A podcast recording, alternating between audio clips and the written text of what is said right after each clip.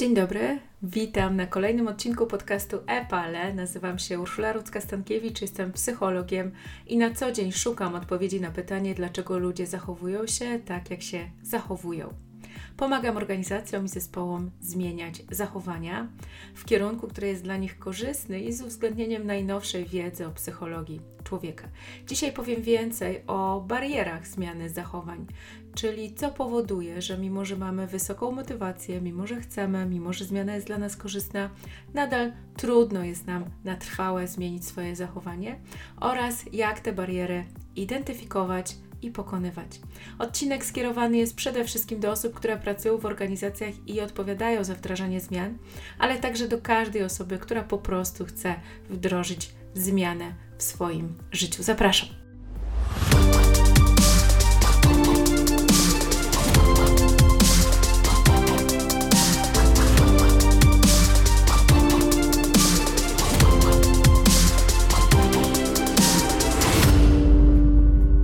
Pamiętam taką sytuację, to już sprzed paru lat, u mojego klienta, firma ubezpieczeniowa.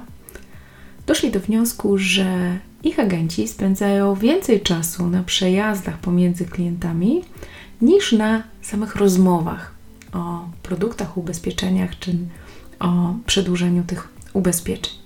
Doszli do wniosku, że chcieliby tą sytuację zmienić, tak żeby agenci nie musieli aż tak dużo czasu tracić na przejazdy, to chcieli ich zachęcić do tego, żeby więcej spraw załatwiali przez telefon. Aby im to umożliwić, zmieniono część procedur, ale też wdrożono szkolenia, w jaki sposób rozmawiać z klientami przez telefon, co wolno, czego nie wolno powiedzieć przez telefon, jak klienta zweryfikować w takim kontakcie telefonicznym, więc przyłożono się bardzo do rozwoju tych umiejętności. No i zaczęto zachęcać agentów do tego, żeby częściej kontaktowali się ze swoimi klientami telefonicznie, niż po prostu do nich jeździli czy umawiali się na spotkanie. Wcześniejszy schemat był taki, że przez telefon tylko umawiamy spotkanie, teraz można było także dłużej przez ten telefon porozmawiać. No i po tej serii szkoleń, komunikacji, jakież było zdziwienie u klienta, że agenci wcale nie tak ochoczo e, podeszli do tej zmiany. Wcale nie było tak, że nagle ucieszyli się, że będą mieli więcej czasu, że będą mogli z większą ilością klientów nawiązać kontakt mm, dzięki tym zmianom, a podchodzili do tematu dość nieufnie. Jak to zwykle w takich zmianach bywa, e, klient uznał, że, czy osoby wdrażające tę zmianę uznały, że jest to po prostu naturalny przejazd oporu przed zmianą. E, czyli trzeba dać tym osobom trochę więcej wsparcia, trochę więcej czasu, przekonać je bardziej, zmotywować do tego, żeby rozpoczęły te kontakty telefoniczne z klientami odbywać częściej. Jak pomyśleli, tak zrobili. E, więcej było zachęt, możliwości skonsultowania, jakieś pomysły na to, jak rozmawiać z klientami bardzo dobra e, strategia, ale nadal mimo wszystko ta zmiana w zachowaniu nie zachodziła. No to jak nie prośbą, to groźbą zaczęto wręcz wymagać od tych osób, żeby jakiś procent kontaktów odbywał się drogą telefoniczną. Nadal nic.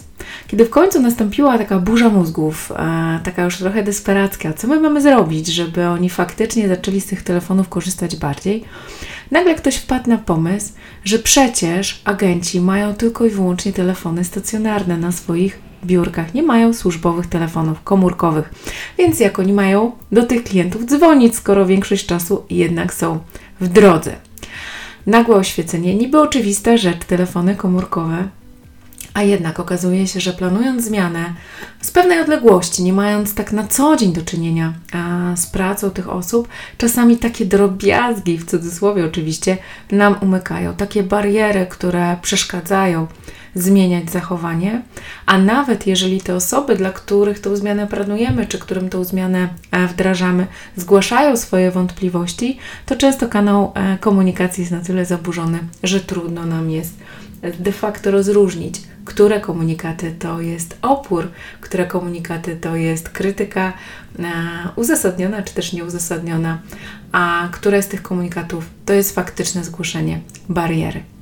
Inny przykład, wdrożenie zaawansowanego e, systemu wspierającego współpracę pomiędzy różnymi działaniami, analizę E, danych, system, którego rolą było wsparcie zarówno zespołu handlowego, jak i zespołu zakupowego, jak i marketingu, operacji, wielu i wielu innych działów.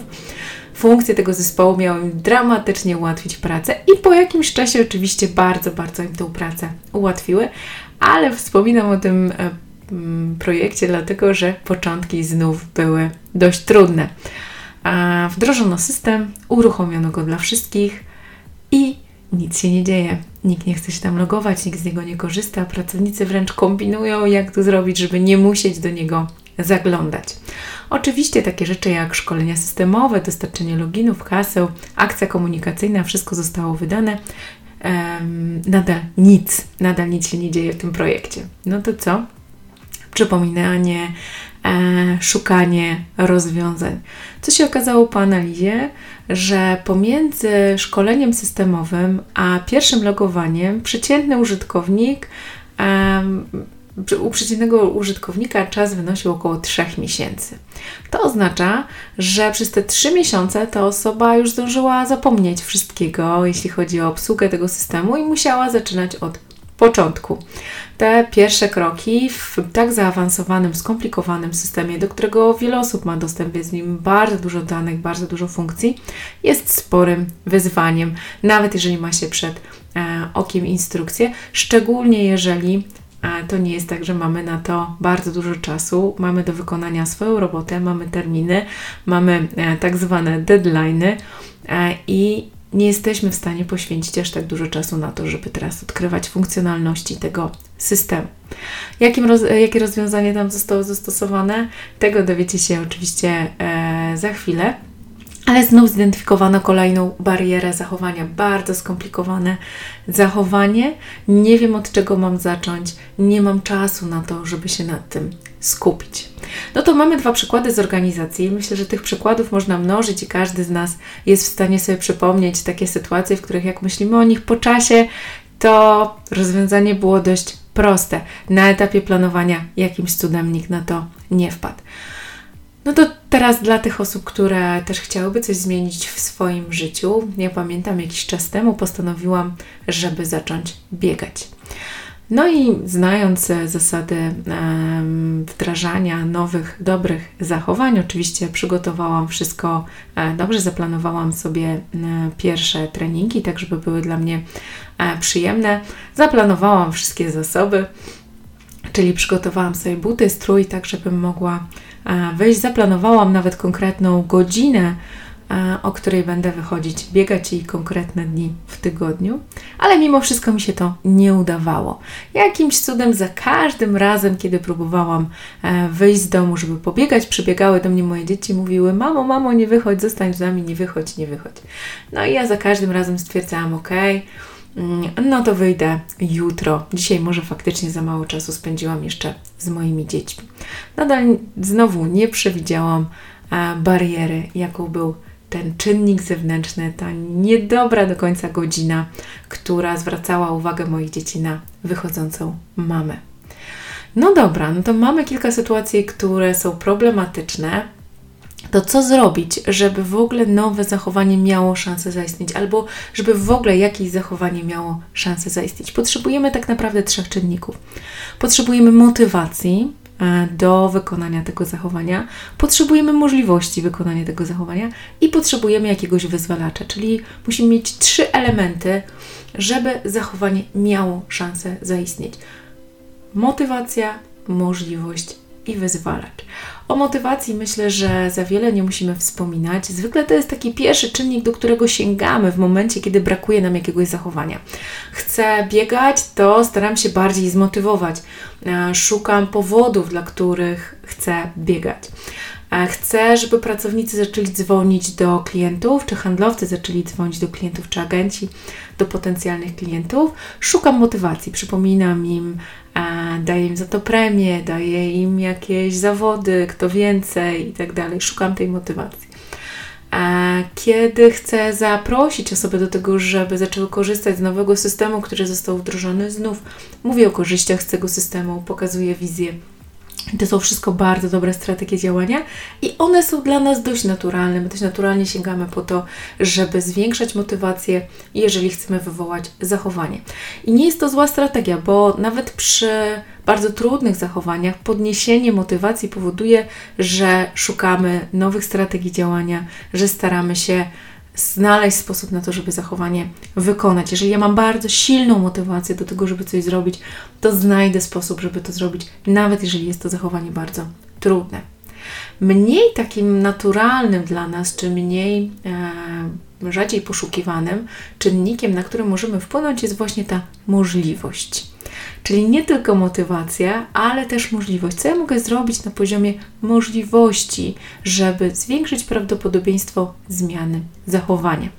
I na tych możliwościach będziemy się dzisiaj skupić, na poszukiwaniu barier, które powodują, że mamy mniejsze możliwości wykonania zachowania, że potrzebujemy za dużo motywacji, żeby e, znaleźć e, rozwiązanie jakiejś przeciwności losu, a dużo łatwiej byłoby po prostu to zachowanie ułatwić. Trzeci czynnik, wyzwalacze, to jest znów taki czynnik, który być może nie jest aż tak mocno e, naturalny dla nas w myśleniu o zachowaniu. O nim napisałam artykuł na Epale. Myślę, że będzie podlinkowany tutaj pod tym podcastem, a być może uda się jeszcze o nim trochę więcej powiedzieć przy innej okazji. Dziś koncentrujemy się na poszukiwaniu barier właśnie w obszarze możliwości. Takim najbardziej naturalnym takim najczęściej spotykanym przeze mnie w różnych organizacjach sposobem radzenia sobie z potencjalnymi barierami przy planowaniu zmian jest tworzenie takich list, checklist, niektórzy nazywają to łańcuchem możliwości. Jest to taka lista różnych czynników, które musimy sprawdzić, czy o które musimy zadbać, żeby lepiej przygotować projekt zmiany. I na takich listach często znajdują się takie rzeczy jak odpowiedni czas, czy harmonogramowanie odpowiednich zadań, e, dbanie o budżet, o różnego rodzaju zasoby, sprawdzanie zakresu odpowiedzialności, decyzyjności odpowiednich osób, czy też kto musi podjąć decyzję, kto ma odpowiedni autorytet do komunikowania pewnych zmian. E, też na tych checklistach, zwykle czy na tych listach, czy na łańcuchach możliwości znajduje się zadbanie o dostarczenie odpowiednich umiejętności, szkoleń, pigułek wiedzy, komunikacji, wsparcia, innych, innych narzędzi edukacyjnych, które pomagają zna, złapać te umiejętności. Często też tam się pojawia dostęp do odpowiednich informacji, czyli znowu komunikacja, ułożenie odpowiedniej komunikacji. Czasem um, pojawiają się takie rzeczy jak analiza wysiłku fizycznego, który jest potrzebny do wykonania danego zachowania, bądź też wysiłku umysłowego. Tutaj już w zależności od zachowania. Jeżeli mówimy o takich zachowaniach sportowych czy wysiłkowych, na przykład jeżeli moim celem jest to, żeby przebiec 10 km, no to tutaj muszę przeanalizować wysiłek mój fizyczny, czy, czy ja jestem w stanie to zrobić, być może jestem w stanie, muszę zaplanować pewną drogę dojścia do tego, abym była w stanie wykazać zachowanie przebiegnięcia 10 km, a może nie. Innym elementem jest ten wysiłek umysłowy, czy ja jestem w stanie przytworzyć pewne informacje, e, które, które są wymagane na przykład przy wdrożeniu bardzo skomplikowanego nowego systemu do analizy danych, czy ja jestem w stanie tak typowo poznawczo e, roz, zrozumieć, co jest do zrobienia, a być może właśnie potrzebuję tutaj pewnego wsparcia i nauki. I na tych łańcuchach możliwości znajdujemy jeszcze w zależności od zmiany, w zależności od organizacji, w zależności od celu, celu który nam przyświeca, możemy znaleźć bardzo dużo różnych czynników. Tylko życie pokazuje, że rzadko kiedy jesteśmy w stanie na takiej liście złapać wszystko.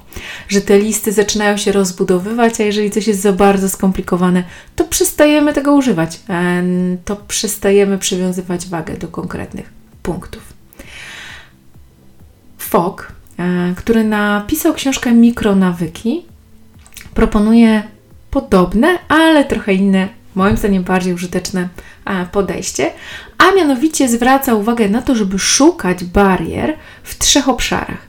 I mówi też o tym, że w tych trzech obszarach zwykle jakieś bariery znajdujemy, więc powinniśmy dość intensywnie szukać w każdym z trzech obszarów i w każdym tych trzech obszarów wykonać pewną pracę do tego, żeby te bariery e, zmiany, zachować, e, zmiany zachowań zlikwidować. Jakie to są trzy obszary? Pierwszym obszarem jest kontekst, czyli to, co nas otacza. Mamy człowieka, który ma wykonać jakieś zachowanie, czy to jesteśmy my, czy jakaś grupa pracowników, czy jakaś grupa społeczna. Oni znajdują się w pewnym kontekście, potrzebują pewnych narzędzi, potrzebują zasobów, potrzebują pewnego kontekstu też społecznego do tego, żeby pewne zachowanie móc wykazać albo nie. Narzędzia.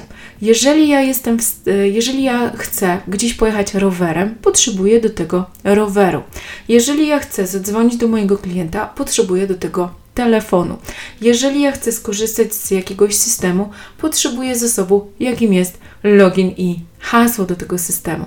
Czyli szukamy w kontekście barier, które mogą nam przeszkadzać, zarówno narzędzi, wykonania tej czynności, jak i zasobów, które są potrzebne do wykonania tej czynności. Zasobem może być czas, zasobem może być komputer, który umożliwia mi zalogowanie się do danego systemu. Zasobem mogą być buty, których potrzebuję, żeby się, żeby zacząć biegać, bądź też odpowiednia aplikacja, która podpowie mi, jak powinnam ten trening skutecznie E, zacząć. Ale zasobem czy kontekstem, w którym się znajduję, są także pewne normy społeczne, w których się obracam. Czy to zachowanie jest zgodne z normami społecznymi, czy też nie. Jeżeli mm, mieszkam na osiedlu, na którym wiele osób biega, to wyjście i pobieganie pomiędzy blokami czy pomiędzy domkami jest zachowaniem dużo łatwiejszym, czy też możliwym do wykonania. Jeżeli mieszkam na osiedlu, w którym nikt nie biega, bądź też jeżeli mieszkam w środku lasu i trochę boję się biegać w tym lesie po zmroku, no to ten kontekst będzie dużo trudniejszy. Jeżeli chcę, żeby pracownicy na przykład częściej dawali sobie informację zwrotną, ale normą społeczną jest to, że nie wolno mówić mm, źle o innej osobie, należy tylko i, tylko i wyłącznie mm, chwalić się nawzajem, nie wolno krytykować, nie wolno zwracać uwagi na, na błędy popełniane przez inną osobę, to ja najpierw powinnam zadbać o usunięcie tych barier związanych z normami społecznymi, i na nich się skupić. Mam nadzieję, że ten kontekst jest już jasny, czyli szukam różnych elementów, które są wokół tej osoby, która, za, która to zachowanie powinna wykonać, które mogą jej w tym zachowaniu przeszkadzać, bądź też czego muszę jej dostarczyć, żeby w tym te zachowanie było możliwe do wykazania. Poza kontekstem, FOK wskazuje też, że bardzo ważną, wręcz kluczową osobą jest osoba, która to zachowanie ma wykazać. I tutaj bardzo ważne jest z jednej strony zidentyfikowanie tej konkretnej osoby, która to zachowanie ma wykazać. I tu podam przykład jeszcze z innej działki, być może będzie to ciekawe. E, wyobraźcie sobie uczniów klasy pierwszej e, podstawówki. Nauczycielowi bardzo zależy na tym, żeby uczniowie się nie spóźniali na lekcje, żeby byli punktualnie na lekcji. W związku z tym motywuje, czy też oddziałuje na tych uczniów, przypominając o tym, o której godzinie powinni stawić się na lekcję, przypominając, że powinni przychodzić do szkoły 10 minut wcześniej, żeby zdążyć zmienić buty e, i dotrzeć na swoją salę.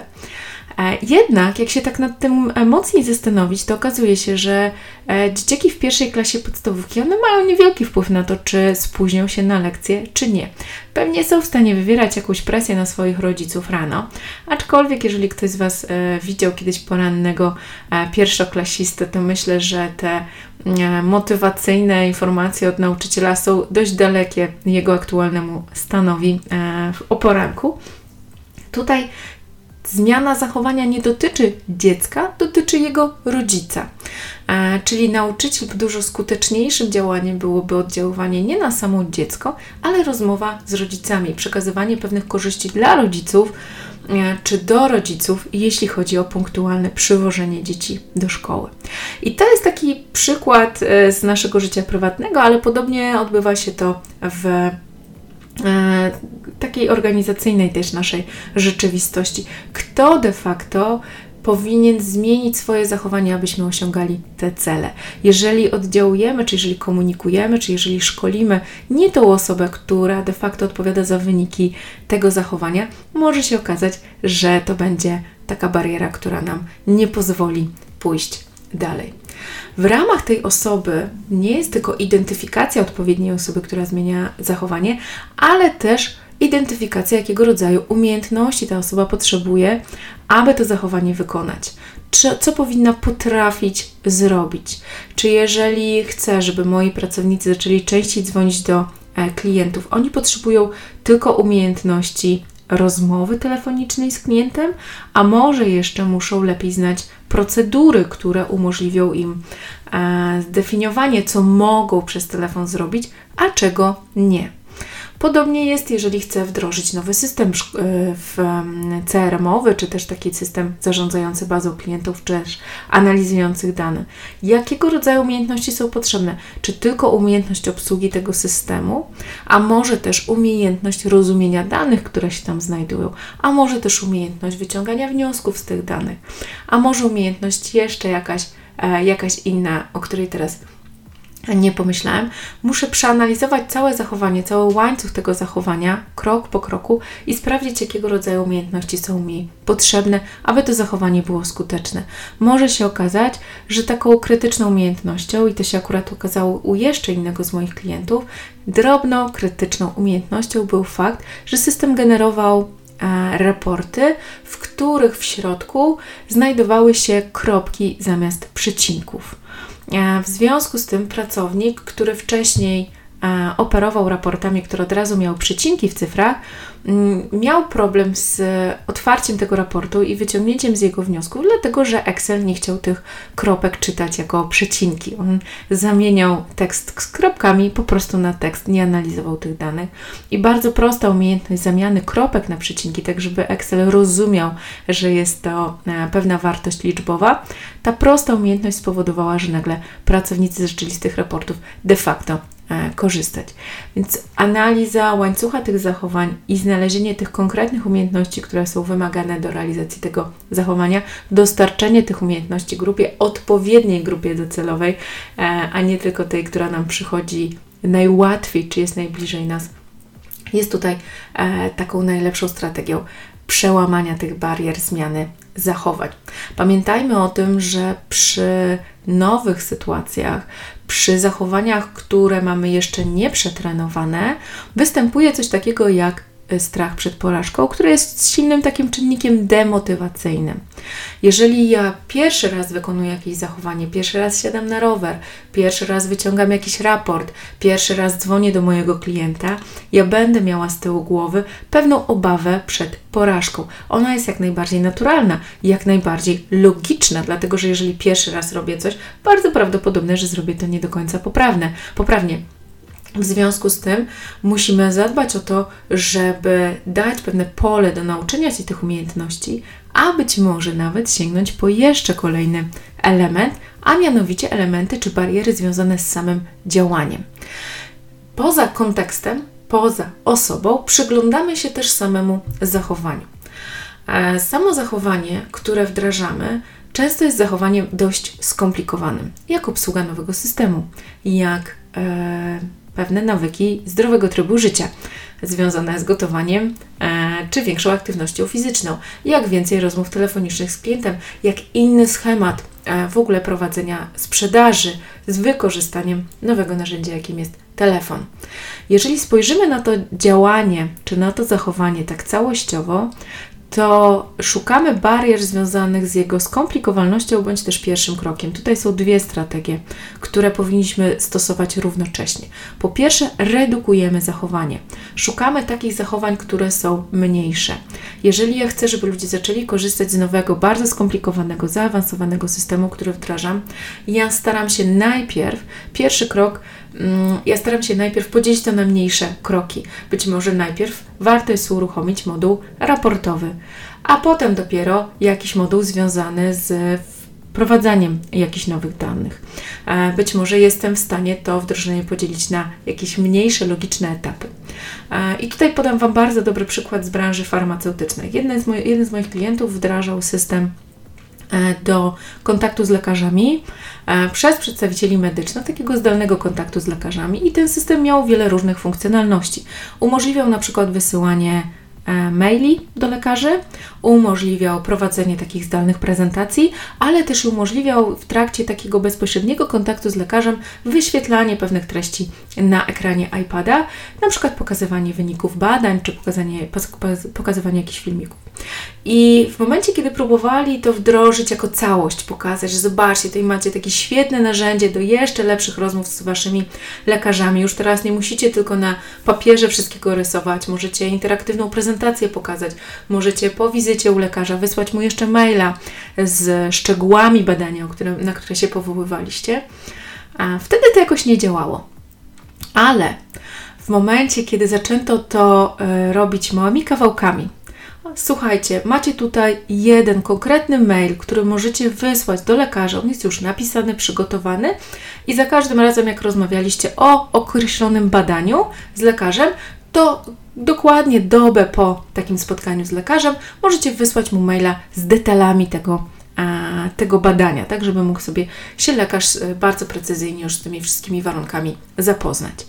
I najpierw zaczęli od tego pierwszego kroku, małego jednego maila, potem tych maili powstało więcej, które można wykorzystywać w różnych kontekstach.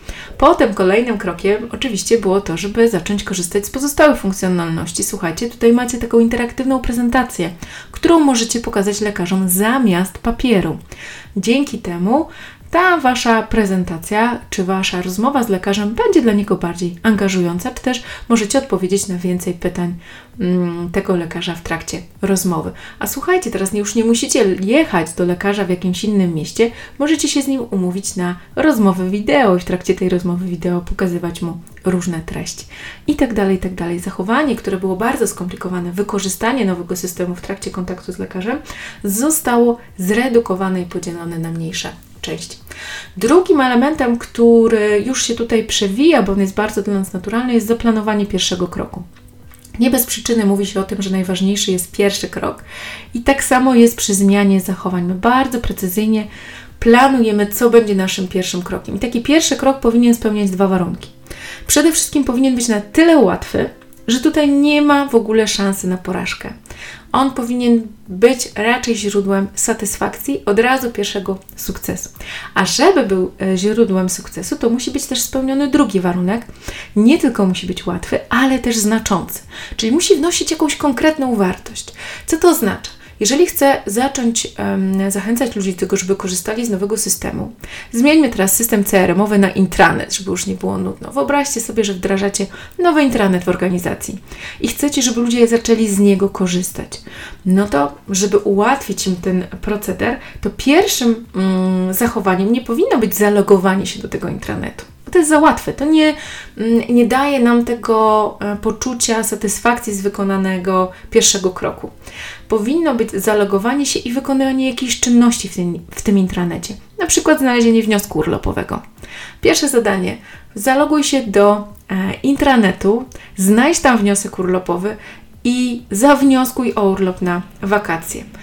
Pierwsze zachowanie, pierwszy krok powiązany z takim poczuciem satysfakcji, radości, z pozytywnym stanem emocjonalnym, już zwiększa prawdopodobieństwo, że ta zmiana zachowania e, nastąpi. Dlaczego mówimy o tym w kontekście barier? Dlatego, że ten pierwszy krok jest jedną z najczęstszych barier, o którą się potykamy. Nam się wydaje, wdrażając zmiany, że te pierwsze kroki są proste. E, nam się czasem wydaje, że dużo ważniejsze jest danie autonomii osobom, dla których te zmiany planujemy, żeby to oni podjęli decyzję, co chcieliby zrobić. Przecież oni sami wiedzą, co oni powinni robić. Oni są ekspertami w tym, co robią. Oni to robią na co dzień. Nie możemy im zabierać tej decyzyjności.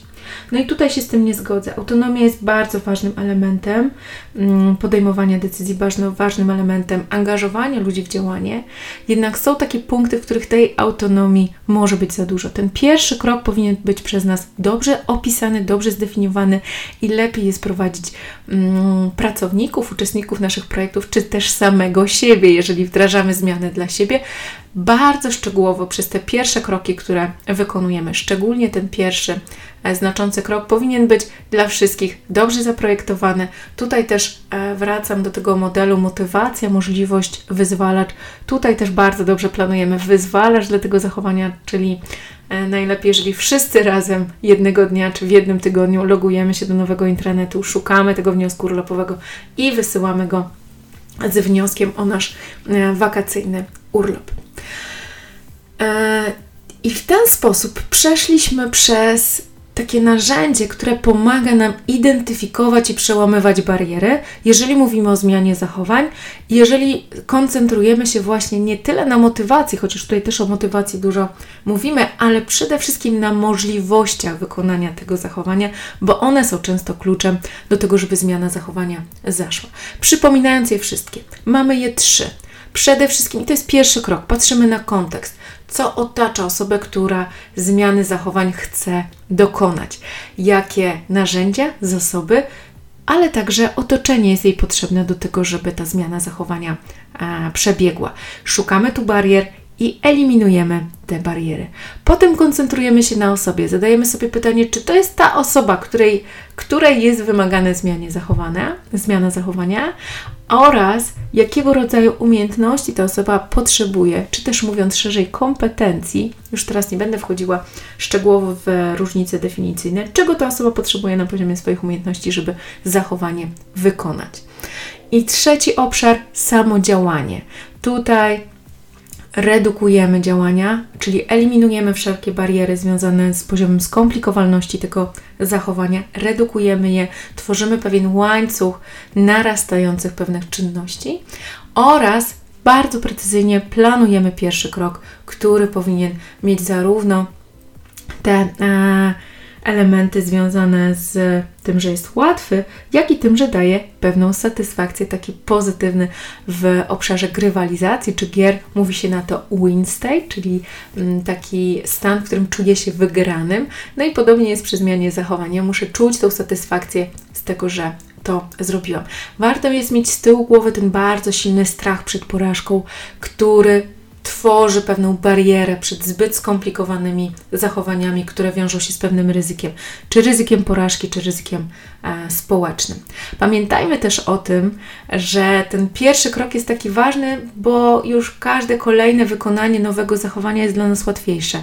My mamy bardzo duże umiejętności uczenia się, każdy kolejny krok, każdy kolejny raz, kiedy wykonujemy to samo zachowanie, jest dla nas e, to zachowanie łatwiejsze. No to teraz wracając do tych naszych pierwszych przykładów, jak one zostały w rzeczywistości e, roz, e, rozwiązane.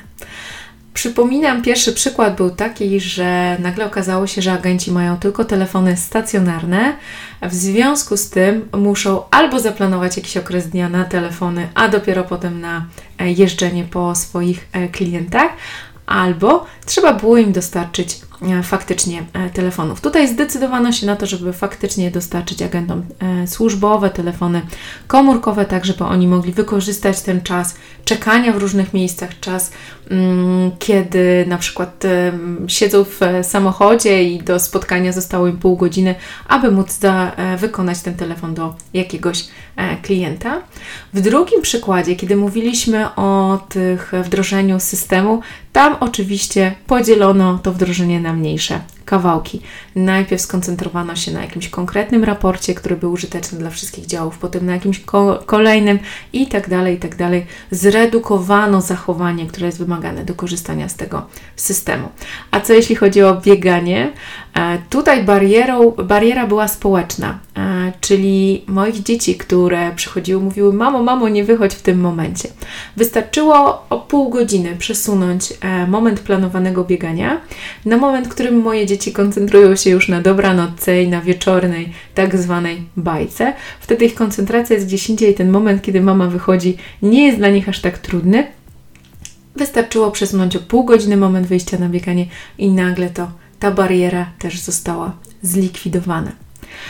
Podsumowując, to do czego zachęcam wszystkich, to żeby pamiętać o takich dwóch przede wszystkim rzeczach. Po pierwsze, aby w ogóle zachowanie miało szansę nas, mm, wystąpić, potrzebujemy trzech czynników: motywacja, możliwość i wyzwalacz.